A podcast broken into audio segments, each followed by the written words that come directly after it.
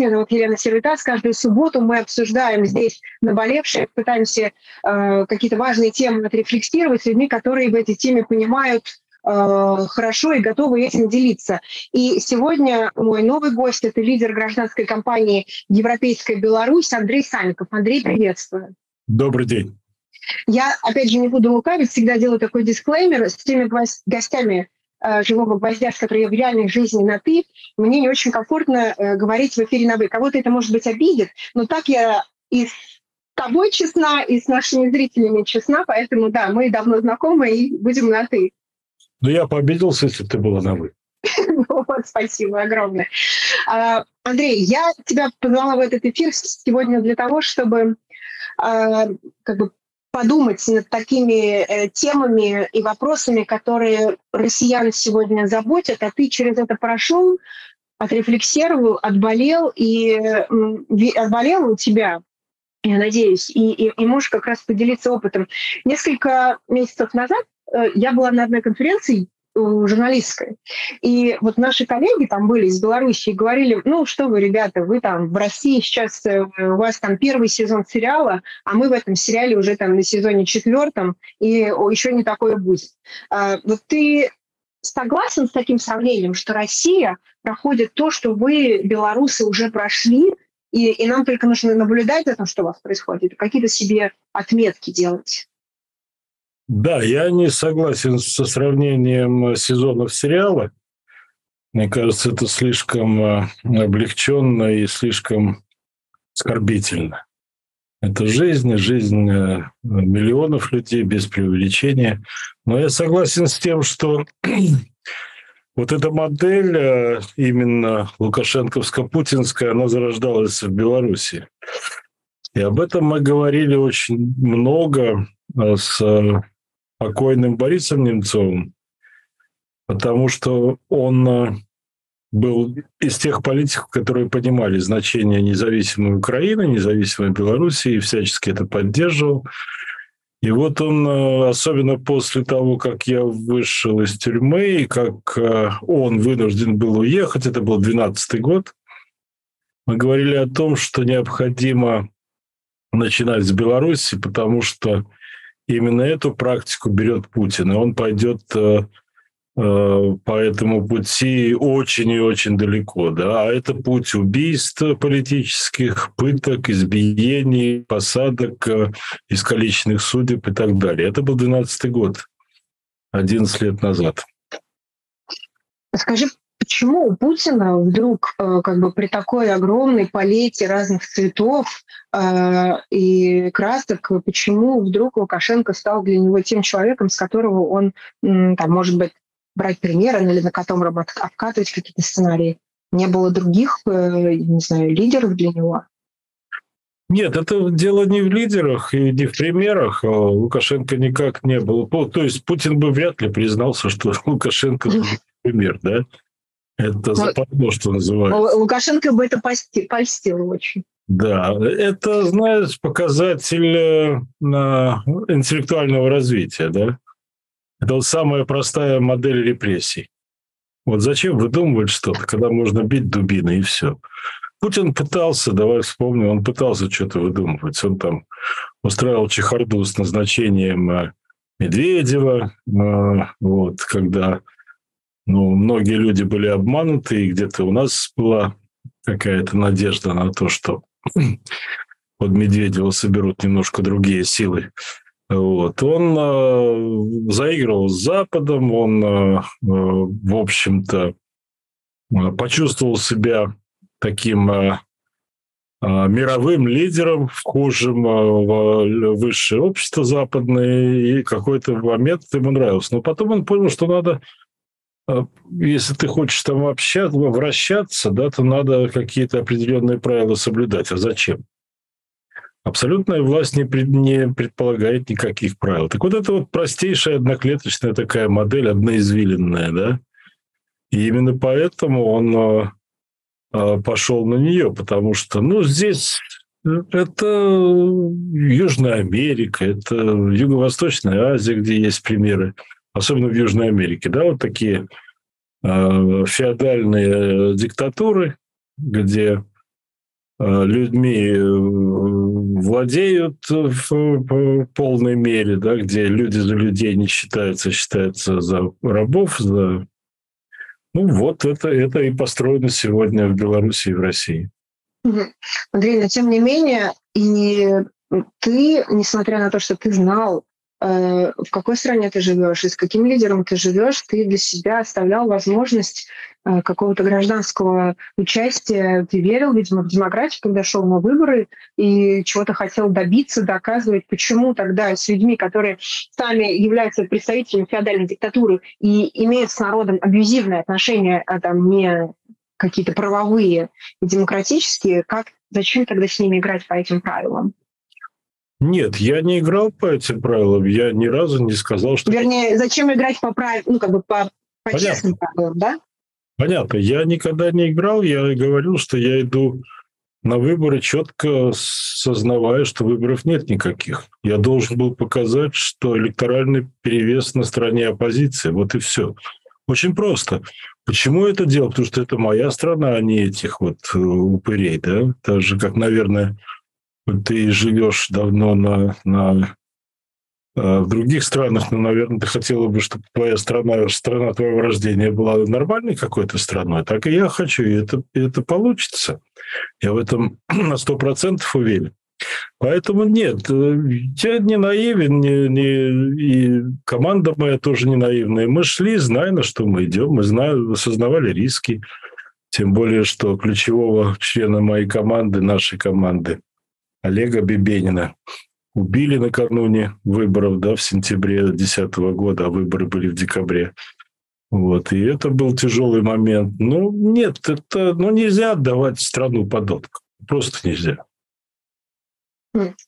А, с тем же самым Борисом Немцовым ты часто встречался с европейскими и американскими, канадскими политиками, и вы говорили о том, что санкции помогут как-то удержать да, людей там коррумпированных, которые нарушают права человека. Вот сейчас, когда Россия бомбит Украину, и ты видишь, что Запад отреагировал санкциями, ты считаешь, что эти санкции работают, они каким-то образом э, влияют на то, что происходит в стране, на тех лидеров, вернее, которые принимают Санкции решения? всегда работают. Санкции помогли освободить Восточную Европу. А, всю, да. И не надо... Я ни, ни, никогда не поддерживал, не поддержу логику того, что, ну, санкции, видите, вот они а, на диктаторов не очень-то влияет, влияет, еще как влияет. Да? Вот вспомни, давай вспомним, как мы с тобой участвовали в разных мероприятиях, связанных с законом Магнитского. Да? Вот нам тогда казалось, что ну, это будет такая, такой эффективный инструмент, что он разрешит многие вопросы и там поставит какие-то барьеры. А, так вот, это, это очень интересный вопрос. Да, вот когда мы с тобой это, э, то есть помогали Биллу Браудеру, который ну, движущая сила всего этого а, акта Магнитского, если в тот момент э, пошли государства, ведущие государства мира на принятие этого закона, может быть, и остановили бы войну. Но им надо, до них очень долго доходит. Им надо как-то соизмерять свои шкурные интересы. То есть, ну, российские деньги всех привлекают. Российские деньги, которые текут в Европу, которые возвращают политиков. Ну, как вот им ставить барьеры-то? А надо было ставить тогда еще, особенно после смерти Бориса, который был одним из таких э, лидеров вот этого э, движения за принятие закона Магнитского. Надо было ставить тогда все эти препоны. Санкции работают, а но огромное количество людей работают на то, чтобы эти санкции продырявить. И вот эти дырки, они принимаются за неэффективность санкций. Нет, это эффективность дырок, которые помогают тем же негодяям наживаться на, на трагедиях людей, на трагедиях Беларуси, которых э, репрессии просто, просто невероятные сегодня, на трагедии Украины, в которой Россия развязала э, войну. То есть я вижу санкции как единственный мирный инструмент, да, потому что дальше идет война. Если хочешь остановить агрессию, то давай вводи жесткие санкции. Иначе будет война. И война будет не только в Украине, война будет в Европе. Это совершенно понятно. Путин и Кремль никогда не остановятся. Ну, то есть ты, ты думаешь, э, что, я не знаю, там следующие страны это Балтийские, Бал, э, страны Балтии? Я не думаю, я знаю. Почему-то забывают, что первые крупнейшие военные маневры, которые состоялись после распада Советского Союза, состоялись на территории Беларуси в 2009 году. И во время этих маневров отрабатывался ядерный удар по Варшаве. Не по Киеву, по Варшаве. Отрабатывался танковый прорыв Калининград для того, чтобы отрезать Балтию от Европы. То есть это существует все в планах. И можно сказать, что а, вот эта война в Украине готовилась на глазах у всех. Но опять же, все почему-то считали, а ну, повременим-ка мы с санкциями, давай-ка мы еще подзаработаем для себя, для своего кармана. Если посмотреть, сколько коррумпированных политиков западных отвалилось э, и исчезли из поля зрения вообще мирового после начала войны в Украине, 2014 года я имею в виду, не 22 то можно понять, чем они занимались. Они занимались э, отбеливанием кремлевского режима и зарабатыванием на этом. Это совершенно очевидно. Сегодня, мне кажется, вопрос вот этот вот пресечения э, войны состоит в том, что мы должны всем миром пресечь коррупцию пресечь то, что разъедает сегодня демократические ценности. А это все идет из, из Кремля. Я помню, тот же, тот же самый Борис говорил, что Борис Немцов говорил мне, что окей, э, я тогда как раз писала книгу да, про, про Запад Магнитского, в которой мы все принимали участие. Э, он говорит, да, санкции должны быть введены. Он говорит, ты думаешь, мне неприятно, что в какой-то момент я понимаю, что э, рычаги воздействия на российскую власть, Путина, на, на Путина будут находиться на Западе. Но сейчас этот инструмент, он действует. И в тот момент, когда мы э, эту опухоль раковую поборем до конца, мы сами первыми придем к Западу и скажем, все, ваша помощь нам больше не нужна, дальше мы будем сравня- э, справляться сами. Я вот это очень хорошо помню слова Бориса Немцова, э, но, видишь, э, и видимо, э, не услышали. Ну, опять же, очень сложно говорить с сослагательным уклонением, была бы война э, или не была бы, если бы санкции введены были в той мере, в которой э, говорили о них правозащитники, и сейчас очень э, тяжело. А знаешь, еще какой вопрос э, задают э, россиянам? Ну, наверное, ты слышал это, э, и тебе, наверное, будет легче сопоставить с протестами в Беларуси. Очень часто говорят украинцы, а, а что вы не выходите? Что вы там сидите у себя в Париже, в Лондоне? Что-то не видно вас на площадях у украинского посольства или там у российского, прости, посольства. Я говорю, ну как же, там есть э, толпы людей, которые говорят, там, руки прочь, это Кремль. Говорит, нет, нет, нет, там стоят украинцы, а вас, россиян, там нету. И в Москве никто не выходит. Сейчас вспоминаю нашего друга Володю Карамурзу, который на 25 лет да, сел. Э, какие ответы для вот людей, чьи родственники под бомбами в Киеве находятся, какие ответы можно сказать, почему люди не выходят на площади? Или там выходят, но в таких маленьких количествах? Ну, я не буду отвечать э, э, за Россию, за россиян. Э, это как бы не моя тарелка супа. Вот. В Беларуси очень простой ответ. Мы вышли, у нас была революция в 2020 году.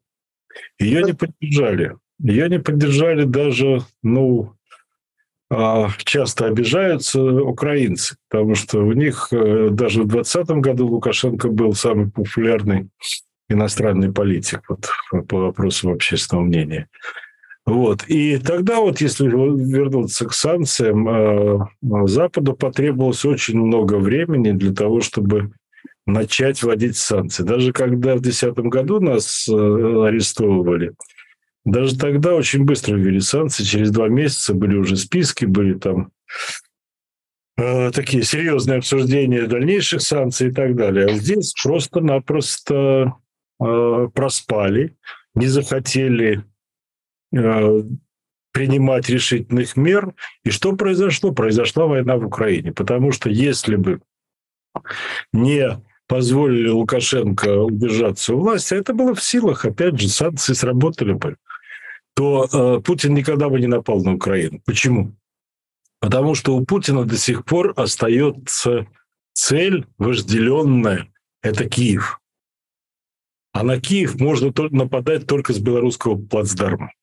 Вот только оттуда, сухопутным путем, ракетными ударами, вылетами истребителей можно атаковать Киев. Что, что и происходит до сих пор. Вот позавчера, да вчера, в канун Дня защиты детей убили детей украинских в Киеве. Ну, вот, поэтому мне легко отвечать. У нас сегодня страна концлагерь и около 8 тысяч политзаключенных, которые сидят в ШИЗО в этом концлагере.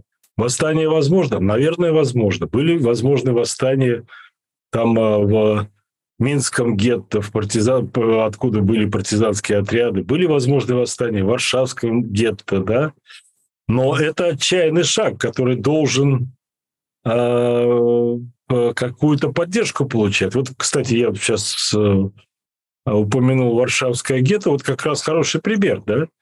Потому что восстание это было, но союзнички стояли и смотрели, как убивают э, обитателей гетто, просто сравнивая с землей.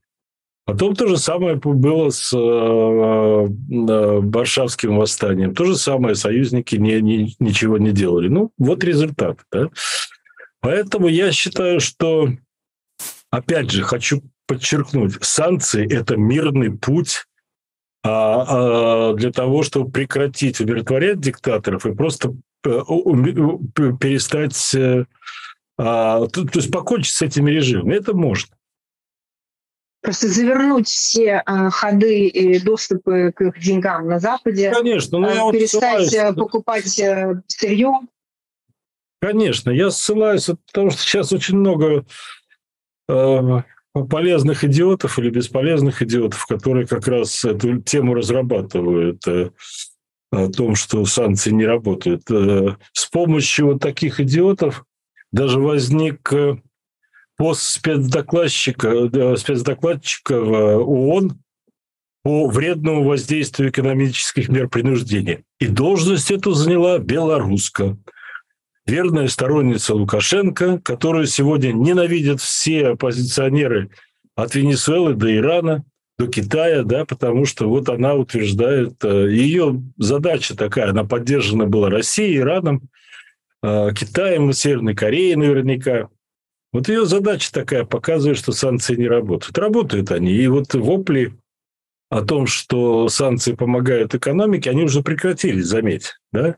Угу. То есть уже, уже работают все а, каналы, которые еще остались выхода на, на Запад, а, российские, белорусские, а, всяческими способами пытаются уговорить отменить санкции. Ну вот если будут какие-то послабления, война будет продолжаться и станет еще страшнее. Ну, я не хочу быть адвокатом дьявола, но она, например, вот эта самая э, женщина, извини, не знаю ее имя, э, докладчик, если я не ошибаюсь. Вот она могла бы сказать, ну, смотрите, э, санкции введены и против Ирана, и против Северной Кореи, тем не менее режимы существуют. Что на это можно отвечать? Ну, можно отвечать то, что, в общем-то, Иран, э, санкции дали, дали результат, да, потому что Иран взмолился в какой-то момент. Какой-то момент там Обама дал послабление. Обама вообще много глупостей наделал, которые сильно подорвали э, демократию в мире, да, то есть и Сирия, и Куба, и Иран. Вот. И, и какой-то момент дал послабление, но там хотя бы было что-то такое положительное, потому что тогда иранская нефть не позволила э, без, э, беспредельно обогащаться Путину, потому что она стала конкурентом, когда ее выпустили на рынок. Вот. Э, санкции работают. Не работает обход санкций. Еще часто вспоминают Кубу, да? Uh-huh. Что такое Куба? Прекрасно торгует с ней Евросоюз. Да? В Соединенных Штатах есть законы, которые, в общем-то, за которые можно попасть под суд, если ты имеешь какие-то торгово-экономические отношения с Кубой. А Евросоюз прекрасно пользуется этим. Франция тут в лидерах и, и, и торгует, и помогает этим режимам. Северная Корея ну, хороший режим там. Я тоже думаю, что если санкции загонят э, Путина и Лукашенко вот в, в такой режим, то они не просуществуют и двух дней. Там все-таки этот режим уже династически существует сколько лет, и вот э, только постоянными репрессиями и оторванностью от мира они смогли достичь такого послушания. Но я не думаю все-таки, что а, настолько будут оболванены и у нас, и, в России люди, чтобы вот позволить такому режиму существовать. Поэтому, опять же, дело не в неэффективности санкций, а дело в неэффективности их э, э, соблюдения. Вот и все. Такая простая абсолютно... Это, в принципе, аксиома. Это обходы, да, поняла. Э, смотри, вот еще такой вопрос меня э, волнует. Э, зачем Путину нужен Лукашенко, я поняла, и мы как бы все это видели, поняли. А зачем Лукашенко нужен Путин, наверное, ты знаешь. И что сейчас с ним происходит? Как он вообще? Пациент жив? У него сейчас дыхание Каримова-Жириновского, да? Угу, угу. То есть он то жив, то не жив, и вряд ли мы узнаем, даже если что-то случится, как в этих двух случаях, что, что Можно... нет. Да, потому что будут скрывать до последнего мгновения. Что сейчас происходит с Путиным? Вот это интересный вопрос, потому что всем было известно, что отношения Путина и Лукашенко – это отношения э, вражеские, да, то есть двух врагов. Они друг друга терпеть не могли. Это отношения таких паханов, э, криминальных авторитетов, которые ненавидели друг друга, но договаривались. А сейчас другая ситуация. Сейчас Лукашенко стал таким психотерапевтом у Путина. Не зря тот его дергает постоянно. Это единственный человек, вот заметь, который захваливает своего хозяина просто... Э, ну, нету такого другого. Он э, по мгновению там пальца левой руки при, при, приезжает в Москву, там потом с, реанимобилем уезжает, но он показывается и так уже восхваляет Путина. Почему просто? Потому что это единственный сейчас источник поддержки режима финансовый. Потому что больше нигде уже, ну, какие-то санкции все-таки в отношении Беларуси работают. Вот Польша из-за того, что сидят э, поляки, прежде всего Анджей Почобут, а, вот э, один из лидеров Союза поляков сидит, они вводят все больше и больше ограничений, поэтому а, то, что раньше получалось у Лукашенко, там как бы хитрости выманивать у Запада деньги, сегодня уже не получится так, в таком объеме. Поэтому Путин единственный источник. Ну и вот он вот смотри, на 9 мая там дернули его, а он еле приехал, еле живой. Ну, а, э, я там думали, гадали, почему вдруг опять Путин его вызывает, буквально там через несколько дней после того, как он вроде как оклемался. Но моя версия, что просто тот был неудачный пиар, показали, во-первых, потешный парад, во-вторых, больной Лукашенко. Вот чтобы исправить, ему приказали быть здоровым и поехать по На бис. Ну да, на бис приехать и уже в костюмчике. Вот. Но на бис то приехал, но опять там незадача случилась, опять что-то там со здоровьем э, подкачало. Но не, не, не оправдывает надежд Путина э, в, в этом плане. Но я надеюсь на третий раз, потому что, ну, как говорят, Бог Троицу любит, может, все-таки ну, так, Нашел так... новые, новые средства, кроме новичка, без химических веществ. Так получается, что в этих двух странах люди, которые там настроены э, оппозиционно, либерально, ультралиберально, получается, что единственное, на что им уповать сегодня, это так на такой э, логический, физический конец э, лидера страны. То есть не то, что кто-то в результате выборов что-то изменит, что-то, что он вперед сведет. То есть единственная возможная история выхода я это... Думаю. Это как раз, Нет. Э, я думаю, что не совсем готовы мы, честно признаться, каком Так у вас-то у вас-то как раз были все готовы. Ты помнишь, я почему тебе да. этот вопрос задала? Потому что у вас были толпы людей, которых э, на улице круглосуточно, и я просто смотрела на них и, э, и поражалась, как, как это возможно, сколько у них э, силы и уверенности в себе. И потом мы видели задержания, аресты, пытки, и я видела вот эти страшные кадры избитых людей, стеной стояли, да, они, э, вернее, лицом к стене, и все эти синие кровавые тела. Страшно. Это страшно. И, и, и Но... у вас хватило этой смелости. И ты говоришь, сейчас 8 тысяч политзеков, да? Да, где-то так.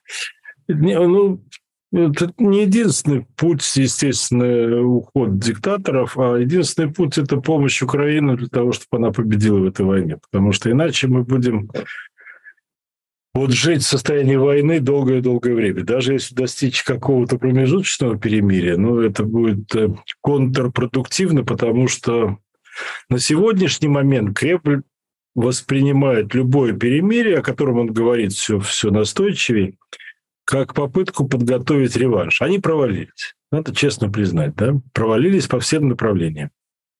И за последний год нету никаких успехов э, на фронте, которыми они могут похвастаться. Вот когда говорят там, ну, все-таки Россия еще хватает силы, и хватает и оружия, и хватает и людей. Да, действительно так. Но в военном отношении они проигрывают уже давным-давно. То есть вот мужество украинцев, умение украинцев, оно вселяет надежду, что все-таки можно будет одержать победу вот в этом, а, ну, без преувеличения споре добра со злом.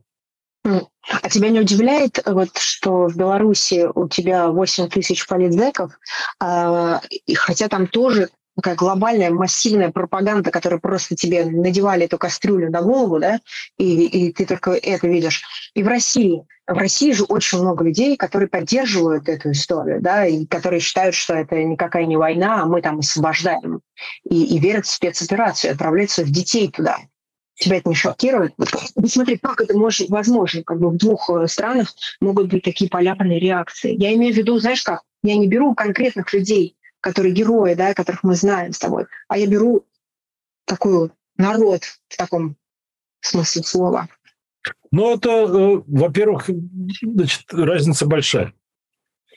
Вся пропаганда, все промывание мозгов в России в последнее время, с 2014 года особенно, было направлено на то, что э, укронацисты – это враги, э, это они, от них исходит угрозу России и так далее. То есть оболванивали людей. Не знаю, почему. Это надо у русских, наверное, спрашивать, э, почему они поддались этому, почему такое безумие, когда сами живут ну, очень хреново, да, за исключением олигархов. В нищете, в нищете, да, в нищете, если Нет, смотреть опять. Да. В Беларуси такого не было. В Беларуси никогда и никто не пытался делать из украинцев врагов. И если Лукашенко там что-то вякал, то то, ну, это не воспринималось всерьез, да, поэтому вот э, как бы настроить белорусов против украинцев это практически невозможно. И поэтому отношение другое. У нас против войны подавляющее большинство людей. А то, что у нас политзаключенные сидят, и столько, и столько их сидит, и то, что у нас по подсчету, вот представьте себе цифру, да, Угу. По подсчетам правозащитников у нас происходит по два ареста в день. По два ареста в день. В некоторые дни по 20 человек задерживают и сажают. Вот. Сейчас, даже сейчас. Да, сейчас. Вот сегодня, как мы с тобой разговариваем, в тот момент это все происходит. Избиение, пытки. И э, страшно, да, действительно, атмосфера сталинская, атмосфера страха. Но это же страх э, у режима это же показатель его страха, лукашенковского, его прихвостней, да, потому что нужны жертвы каждый день для того, чтобы самим себе доказать, что мы все контролируем. Нифига вы не контролируете. Вы контролируете только насилие. Экономику вы не контролируете, настроение людей не контролируете, ненависть к вам сидит уже очень глубоко. 20 год это показал. И вот надо вспоминать все время 20 год. Ты очень правильно сказала, что в каком восхищении ты была э, в начале, да, и потом в каком ужасе, когда показывали вот все эти э, репрессии, все эти пытки, да. Ну вот э, э, все это осталось. Ненависть к режиму, отторжение режима, это все есть, да, и сегодня у нас появилось еще одно интересный такой фактор, да, Наши сотни наших добровольцев сражаются в Украине за Украину, и, как они сами говорят, за свободу Беларуси. А что это значит? Это значит, что у белорусской оппозиции появилось вооруженное крыло. Не, не, не, не, не, не, Немного не, мало. не меньше. Да. Люди с оружием в руках, которые понимают, что они будут сражаться э, с оружием за свободу Беларуси. Почему никак не может Путин продавить приказ перейти границы, там, чтобы Лукашенко отдал приказ переходить границы и воевать на территории Украины белорусской армии? Почему? Пойдет. Потому что, давай вот смотри, во-первых, э, стойкое отторжение войны.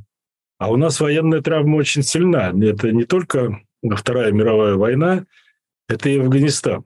Потому что первые гробы, а, они пошли в Беларусь, потому что 103-я десантная дивизия из Витебска была брошена первой да, на, на, в Афганистан для того, чтобы там э, усмирять лояль, э, нелояльных э, Советскому Союзу э, элементы, так? И первые гробы пошли, и в центре Минска до сих пор кладбище, где целые аллеи людей, погибших там. И все это, все это знают прекрасно. Поэтому вот эта вот травма, а, она очень сильна. И когда вот были чеченские войны, а, вот у людей был подъем такого патриотизма и национализма. Почему? Потому что никто не хотел участвовать в войне России против Чечни. Угу. А это было, наверное, реально, тем более при Лукашенко во время там, Второй войны чеченской.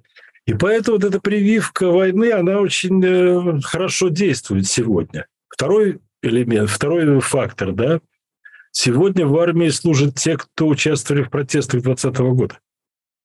Куда они повернут оружие, я бы не, не, не рисковал прогнозировать.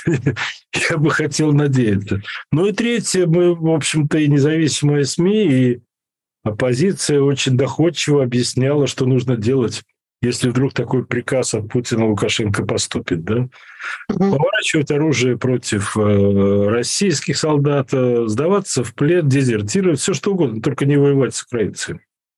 Потому что это приведет к еще большей трагедии для белорусов. Поэтому белорусы сегодня думают о, себе, они никак не думают о, о том, а, какие цели, для чего преследует Россия. Это, это Россия враг такой же сегодня по-другому, может быть, да, в другом качестве. Это не непосредственный враг с оружием. Это враг, который вмешивается сегодня в жизни белорусов и мешает им и жить дальше, и планировать свое будущее. Ты сказал про независимую прессу. Кстати, как э, э, белорусам можно получать доступ? Вот видишь, в России же все закрыто, и всякие дисклеймеры, и медиа недоступны. Как, как они получают информацию? А это ну, сейчас вся независимая пресса за пределами Беларуси. Ну, а как вот, если будучи в Минске, что ты можешь, ты можешь ну, получать доступ спокойно, или тоже нужно делать VPN? небезопасно, потому что проверяют телефоны, там задерживают на улице, останавливают, проверяют телефоны. Но VPN, телеграм-каналы, это все еще, все, все работает. Да, люди получают. Uh-huh. Uh-huh. Ну, не идиоты же они, да, то есть вот э, читайте нашу непотребную прессу и смотрите наши непотребные телевидение. Ну, они же, ну, люди же не идиоты. Ну, слушай, ну вот ты говоришь, ты говоришь такие вот вещи, да, как бы правильные, но я тоже иногда думаю, ну, блин, ну не идиоты же смотреть там Соловьева и слушать Симонян э, и Канделаки, в конце концов. Не идиоты же. А оказывается, Нет, что... У нас, у нас оказывается, что... У нас лучшая ситуация. У нас э, нету людей, сравнимых с Соловьевым, там, э, с Кобеевым, Киселевым, да, которые устраивают какой-то психотронный спектакль для россиян, и их показывают в Беларуси. А эти доморощенные, э, э, они настолько отвратны, что ну, тут там просто нечего смотреть. Здесь хоть хотя бы огромные деньги вложены, студия такая презентабельная, какие-то якобы споры идут. Вот недавно там кто там сейчас? Расследование, э, спецрепортаж. После отъезда Гозмана кто там лидирует? Надеждин, наверное, как такой да. разрешенный либерал. Надежда, Надежда. Вот. И э, а у нас этого нет. К тому же, э, что еще, на чем выезжает российское телевидение? Э, на э, развлекательных программах.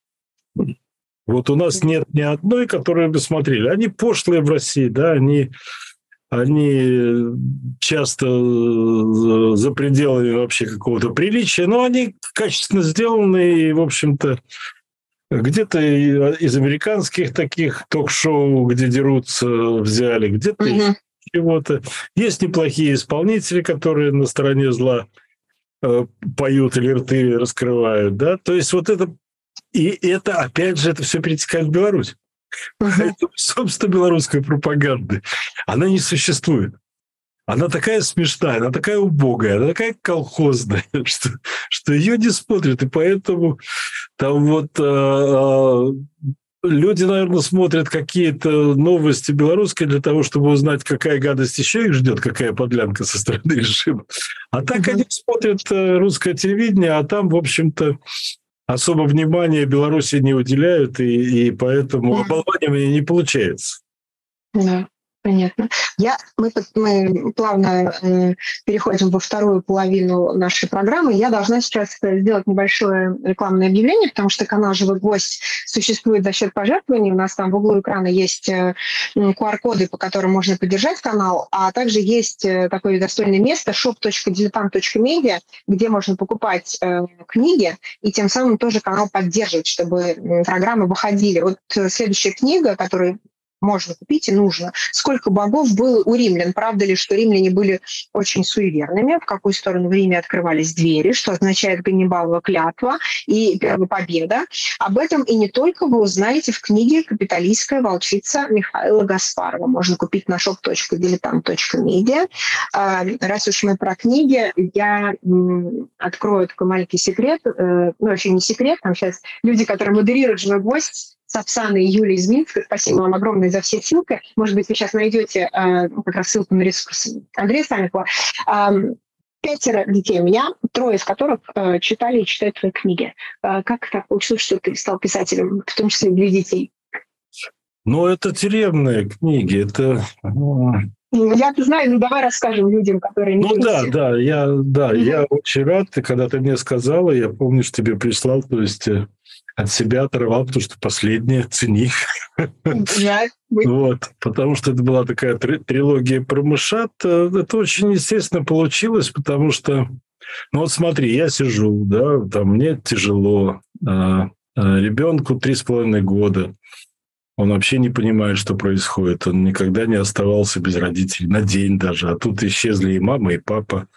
Потому что Ира, жена моя, тоже была арестована вместе со мной, и потом Сидела, потом была выпущена под домашний арест. Ну что я вот буду ребенку из тюрьмы писать? Как мне хорошо в командировке? Или что? Как ему врать? Поэтому, чтобы не врать, я ему стал писать вот такие истории про мышат. А вот. И к моему удивлению, на целых три книжки набралось, да, вот все эти истории. Я знаю, что Данька, сын, он бегал потом, когда, особенно когда мама вернулась, он бегал к почтовому ящику как раз в ожидании этих писем. А ГБшники, зная все это, они специально иногда задерживали эти письма. То есть там неделями не было очередных главок. Mm-hmm. возмущался, что я там так заработался где-то, mm-hmm. что вот, забыл про него. То есть он, ну, он вообще не знал, э, ему не говорили? Не, он знал в какой-то момент, потом да. уже Ира не стала скрывать, все ему рассказал, но какое-то время он не знал, да, он э, считал, что вот здорово, что хоть я папу не вижу, но читаю от него вот эти историки, э, вот.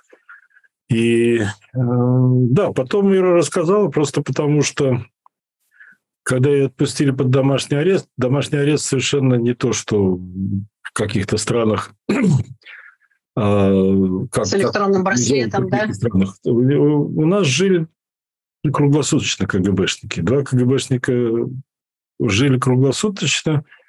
Более там, сколько это было? Где-то, наверное, 4 месяца. То есть... Э, под дверью? У, у тебя под дверью? Не, не под дверью, в квартире жили. Прямо в квартире? В квартире с, с женой и с маленьким Данькой. Ну, надо было как-то объяснять. Ну, вот Ира объяснила ему, что происходит. Вот. Это, конечно, было страшно. Это было... А, ну, Данька как-то сам а, а, даже боролся с ними. Они там любили сериалы смотреть, он приходил и переключал на какой-нибудь женский сериал, который они э, смотреть не могли. Усаживался и смотрел, хотя ему тоже неинтересно. То есть находил Такой протест. способы борьбы. Вот, да, и вот эти книжки возникли, потом я э, были Ну, то есть э, хорошие очень художники. Одна девушка была, подросток, 17-летняя, нарисовала для вот первой книжки, которая у тебя есть. Угу. Вторая в Канаде живет, одна из Америки, вторая из Канады. И вот, да, да, и э, мне очень приятно, что твои дети читают, потому что мне кажется, что э, там как бы там а, ну, какие-то вещи просто заложены, да, потому что о друзьях, о, о, о справедливости, несправедливости. Не, в общем, кстати, по этим книжкам уже два спектакля поставлены. Один в Чехии, один в Польше. Так Гениально.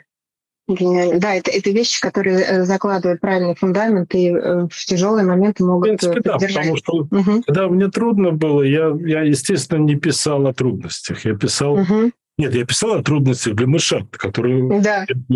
только как? Только благодаря солидарности и взаимовыручке. Да, да. да. Да. А, это не единственные твои книги, вот эти три книги, а у тебя сейчас вышла еще одна книга, которая тоже связана э, с тюрьмой, если я не ошибаюсь. Эту книгу я еще не смотрела, но обязательно да, тоже да, посмотрю. Я прям каким-то писателем становлюсь в своем э, изложении. Да. Во-первых, первая была книга, это ну, действительно о том, что происходило в 2010 году. Угу. А сейчас, да, я это вынашивал достаточно давно, но я как бы шеф-редактор этой книги. Это рецепты, она называется ЗК, запрещенная кухня. То есть это рецепты блюд, которые готовились там, в тюрьме. Я посмотрел, поискал, э, не нашел э, такого аналога. Э, есть рецепты, которые... Есть книги, изданные с рецептами блюд, которые готовят для тюрьмы. То есть повара угу. Франции есть в Штатах, есть в Англии. Я эти книги смотрел. Все очень интересно. Но это то, что готовится на воле и привозится в тюрьму. Угу. Готовится в тюрьме по рецептам, которые туда спускаются. Да? А мне было интересно как раз вот опыт э, тюремной кухни, которая э, иногда очень нужна для того, чтобы уйти от этой мрачной, совершенно душной действительности. Да? И это один из способов э, отвлечься. Это один из способов прийти домой. Потому что mm-hmm. наверное, у нас связано все-таки с домом, а не с казенными учреждениями. Mm-hmm. Вот. И как раз занимаясь готовкой даже из скудных продуктов. Э, в тюрьме и в, в колонии еда отвратительная, просто отвратительная, за редким исключением. Угу. Поэтому говорить об этом как о, о, о кулинарии не приходится. Это какое-то восполнение энергии, да, необходимое, иногда зажав нос и отключив вкусовые рецепторы. Но зато, когда ты сам готовишь, а ведь передачи есть, даже в карцере я получил какие-то передачи, вот, и там сокамерники э, э, получали. И когда ты сам готовишь, когда ты э, вот, вот чувствуешь запах живого, живой пищи, ну, ты можешь зайти домой, угу. посмотреть, что Хоть... на плите стоит, понюхать, потом поесть. Да? И это, это спасает. И там, в общем-то, я какой-то опыт обобщил, в частности, какие продукты полезнее всего и нужнее всего в тюрьме, и, и, и как, э, как этим заниматься. Не дай бог, чтобы эта книга кому-то э, пригодилась именно в том а, применении, да. Но э, все равно, конечно, знаете, это очень интересно. Лидер гражданской компании «Европейская Беларусь» Андрей Саников, а не только писатель. А, Андрей, важный вопрос, опять же, э, для меня. Несмотря на то, что происходит в Беларуси, ты до сих пор головой а, и сердцем я так чувствую, вижу, а, э, там находишься и следишь за тем, что происходит. Э, война в Украине – страшная вещь, трагедия. Ты об этом много говорил. А есть еще, может быть, что-то, а, что происходит там, у тебя на родине, что тебя сейчас шокирует, пугает и э, заставляет тебя думать э, ну, о каких-то ну, страшных последствиях, которые сейчас твоя страна переживает? Ну, то, ты права. Я как бы не, не другим ничем не занимаюсь, кроме Беларуси. Как бы это А, ну, поскольку я э, дипломат, я считаю, что я вот нахожусь с очередным, в очередной командировке. Она затянулась, но я делаю все для того, чтобы чем-то помочь той ситуации. Шокирует количество политзаключенных, шокирует то, что моих друзей и знакомых уже по три месяца, по четыре месяца нет никаких известий. Их держат просто в изоляции в полной. Николай Статкевич, там, Виктор Бабарыку, известного, который лидировал э, на выборах, Игоря Лосика, журналиста, и многих других. Но самое шокирующее – это то, что происходит э, с Полиной Шарендой Панасюк. Это, это на самом деле героическая женщина. Она, ее называют белорусской Жанной Дарк. Она очень okay. смелая, она очень сильная. И вот она, э, она провела там 200 дней в штрафном изоляторе. Она сидит с января 2021 года. Ей накинули срок, хотя он ее должен был выйти уже в сентябре этого года. Ей еще накинули срок, и еще грозит один пересуд. И вот... Для тех, кто не знает, что она сделала, вот те люди, которые... Она, она сделала ровно то же, что все остальные. Вышла на протест, э, сказала... Да, она, это известная угу. семья. Угу. Они активисты компании «Европейская Беларусь», они сами из Бреста, известная семья активистов, политиков. Вот. Слава богу, муж, который тоже сидел, который тоже убрали, успел уйти, и сейчас э, детей, детей забрать. Да? То есть у них двое детей, они сейчас э, за пределами Беларуси. Вот. А э, конкретно ее обвиняли в том, что она применила насилие к вооруженным, то есть не вооруженным, к милиции, да, у нас до сих пор милиция. Потому что в ее дом ворвались неизвестные люди без формы, без всего, и она просто защищает детей, встала на их пути. Вот представь себе, да, ты как мать, мать-героиня по э, советским понятиям, да и не только по советским, я преклоняюсь, то, что ты делаешь для своих детей, конечно, это не, не сочти залезть, я же это вижу все. Вот. И она стала просто потому, что она обязана была защищать своих детей. Ее грубо отшвырнули, и вот она оказалась виноватой в том, что она применила насилие. Так вот, она э, долгое время э, пыталась противостоять этим пыткам, да.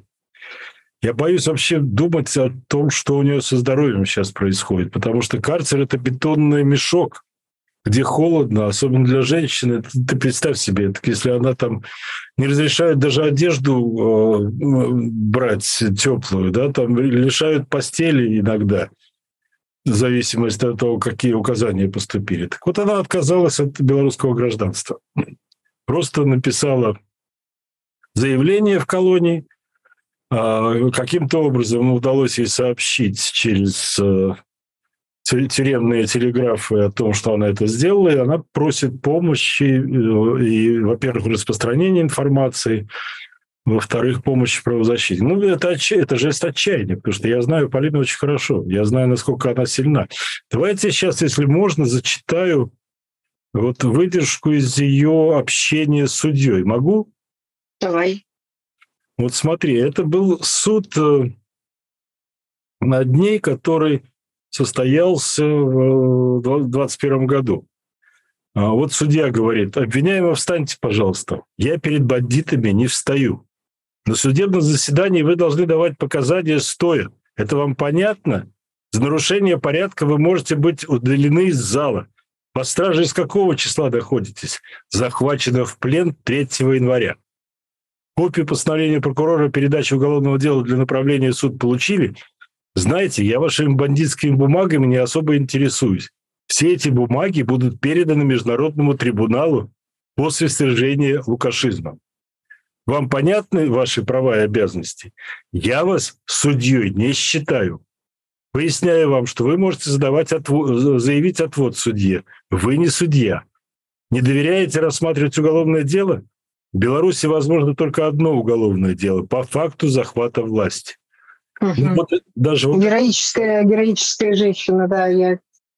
Это, это просто что-то невероятное, да, и вот э, она такая, и я знаю, что она, это не показушная какая-то рисовка, она может выдержать очень много, но, видимо, там э, настолько уже ее придавило вот всей этой репрессивной машиной, что она вот такой шаг совершила. И я посмотрел, покопался, и такой случай был только один в 70-е годы в Советском Союзе. Гений Снегирев отказался от советского гражданства, написал Брежневу письмо об отказе. Да? Угу. Что случилось? Его сгноили. Через год он умер. Его заставили а, подписать подметное письмо, я стыжусь, я раскаиваюсь, типа такого, да, и вскоре после этого он умер. Его там по психушкам, по тюрьмам, то есть просто-напросто меня это поразило, да, вот, потому что, ну, я не помню второго такого случая э, после Снегирева 70-х годов, такого поступка, который сделала Полина. И я поэтому считаю, что, ну, обращаясь ко всем, кто может привлечь внимание к этому случаю, да, давайте как-то вместе спасем человека, потому что речь идет о жизни человека, не о нахождении. У нас э, в тюрьмах не сидят, у нас в тюрьмах э, а, избивают и убивают людей. И это надо помнить. А Полина э, – это человек, который для которой очень многое значит и Родина. А отказавшись от гражданства, она никогда не откажется от Беларуси, об этом она тоже говорит. И, конечно, то, что вот двое детей сейчас, двое мальчишек, растут без мамы, это какой-то ужас, это просто ужас, да, потому что э, я, им страшно тяжело, я знаю, а, а, а, как ей, я просто не могу себе представить даже таких условиях. Да, поэтому мне кажется, что Полина Шаренда-Панасюк и то, что с ней происходит, это, это то, что значит, ты, что зверство вот этих режимов. В России же тоже очень много людей, которые уехали давно на Запад и никогда не интересовались уже тем, что там происходит. Вдруг получили интерес, ну, если так можно это назвать, простите, может быть, не то слово, а к, к этой стране именно в тот момент, когда случилось э, начало войны 24 февраля, вдруг эта страна э, снова получила, стала иметь для них значение, но в другом смысле, потому что они понимают, что эта страна, откуда я родом, она бомбит Украину. Да? И многие э, говорили о том, что отказываются от своего гражданства сейчас, но имея там двойное гражданство, да, и это такой шаг отчаяния, и который можно понять, что не хочешь ничего общего иметь с этой страной. Но я думаю, что в той истории, которую ты рассказываешь, а, я не знаю, есть ли там какая-то надежда или нет, или будет точно так же, как э, с Снегирем, которым э, которому не удалось выйти из тюрьмы, по идее, когда ты лишаешься этого гражданства, государство, в котором, которое тебя задерживает и сажает в тюрьму, над тобой уже не властно. Да, ну, ну, да, ну, я да, думаю, что тут как они все ждут. Так, ну вот Снегирев отказался, да, его убили. Угу. Его убили. Угу. Полина сейчас будет очень тяжело, потому что она это действительно шаг отчаяния. Она прекрасно понимает, что последствия будут не облегчение ее участи, а э, ужесточение. Поэтому я и говорю, что нужна солидарность, мировая солидарность с такими случаями, потому что ну, это единственный случай. Вот ты говоришь, что там отказываются от гражданства, но это люди, которые имеют второе гражданство и находятся да. в свободе и в безопасности. Да. А ты представь себе в карцере отказаться от гражданства, будучи полностью в руках палачей и карателей, да, полностью. Это, это страшно. И мне кажется, что сегодня она стала таким символом э, вот э, э, с одной стороны женщины, которая не предает ни родину, ни семью, ни друзей. А с другой стороны, зверство – это с отрицательным знаком зверство этого режима. Ну, это действительно зверство, да, то есть то, что делают женщины э, с матерью, это, это просто не, непостижимо. Ну, да, мне кажется, что вот опять же вернемся к тому, что я уже упоминал, да, когда мы с тобой участвовали в мероприятий. В круглых столах, да, когда нужны были там формальные... Ну вот тогда надо было, так давайте сегодня принимать, потому что будет только хуже, да, вот это количество будет нарастать, зверств вот этих. Вот это вот Володя Карамурза, который был да, с нами тоже участвовал. Ну, вот он показательно, 25 лет. Алексею Навальному еще тридцатка грозит. Но это не остановить. Их не остановить, если их не остановит Украина, если не остановит Запад э, жесткими санкциями, самыми жесткими. Ты вот, наверное, не можешь назвать, как я не могу назвать, показательных судебных процессов над олигархами российскими или белорусскими, но белорусских там нету их, на Западе. Ну, нету их. Санкции есть. А суды где, ребята? Вы же грязным бизнесом там с ними занимались. Ну, давайте.